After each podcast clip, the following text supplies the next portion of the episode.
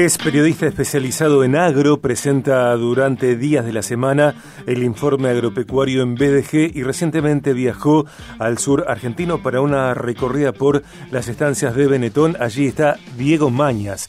Diego, bienvenido.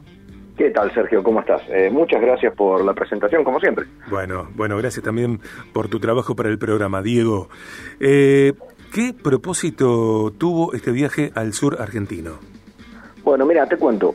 Eh, como vos decías en la apertura, en la presentación, eh, Benetton, eh, aquel famoso magnate italiano que en los noventa fue muy famoso por eh, introducir eh, la, la marca de ropa en Argentina, aquella famosísima marca de, de ropa. Eh, recordarás eh, muchísimos comerciales, los colores unidos de Benetton. Sí. Bueno, es un gran empresario del sector agropecuario argentino, la familia Benetton. Creó una compañía, compraron un montón de tierras aquí en la Patagonia y si tenemos que empezar a hablar, tenemos que empezar a hablar de números, de los números que maneja la estancia de Benetton en Argentina, que son, eh, no sé si estás bien agarrado de la silla, pero son novecientas mil hectáreas las que maneja la familia Benetton y su compañía aquí en Argentina, todas con un, eh, con un propósito productivo. Digo, repetí la cantidad de hectáreas, por favor. Un poco más, novecientas dos mil hectáreas son las que eh, administra Benetton en Argentina. En la Patagonia, las que nosotros recorrimos y que nos invitó la, la compañía, que se llama Compañía de Tierras Sud Argentino, administran casi cuatrocientas mil hectáreas, donde ahí tienen producción ovina, ganadera, es decir, producción bovina, y forestal. También tienen muchísimas plantaciones de pino, ya vamos a analizar en números esas cuestiones, pero la verdad que todo se explica como es en la Patagonia, eh, con números exuberantes, con una prepotencia enorme en los números, tanto en la cantidad de hectáreas como lo que producen en esas hectáreas, y hay una y, y dejo una perla para el final que me parece que va a dar que hablar eh, sobre un lago que tiene Benetton también eh, propio. Y que no beneficia a la Patagonia Argentina, que no beneficia a los ciudadanos del país, sino que beneficia a la multinacional. Bueno, en este caso, a ver, lo, lo, lo del lago lo dejamos para el final. Si hablamos de la cuestión productiva específicamente, de estas cuatrocientas mil hectáreas que administran en la Patagonia, eh, tenemos que decir que sí, que esas tierras son productivas, eh, están siendo explotadas desde mil novecientos noventa y uno, que se compró, de hecho, la parte forestal que comprende diez mil hectáreas, de pino, eh, madera de pino para hacer eh, construcciones, molduras, sí, etcétera.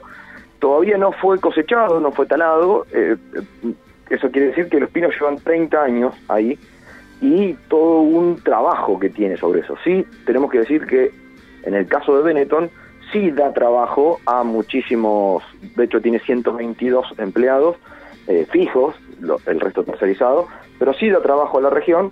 Y acá creo que hay que marcar la diferencia con alguien que también fue noticia en estos días, que ya es noticia hace años, que es otro magnate inglés, en este caso Joe Lewis, que tiene también un número similar de hectáreas en la Patagonia, pero que no realiza absolutamente ningún tipo de, de producción. Uh-huh. En este caso tenemos que hablar que, que Benetton, o la compañía que administra las tierras, es eh, sin dudas el mayor productor ovino que tiene la Argentina, uno de los grandes jugadores en producción eh, bovina, eh, con dos razas, en realidad una raza pura, Hereford, y la cuestión forestal, cuando eso arranque y se vuelque al mercado, va a mover bastante la balanza comercial porque compite de lleno con todo lo que se produce en la Mesopotamia. Si hablamos de madera y de pino, lo que hace Benetton, el día que lo coseche, va a, a desbalancear porque eh, corresponde a esas diez mil hectáreas que tiene Benetton, corresponde al total de lo que tiene Corrientes y Misiones plantado y dedicado a la cuestión forestal, así que va a ser un problema eh, para, para el, el comercio de madera.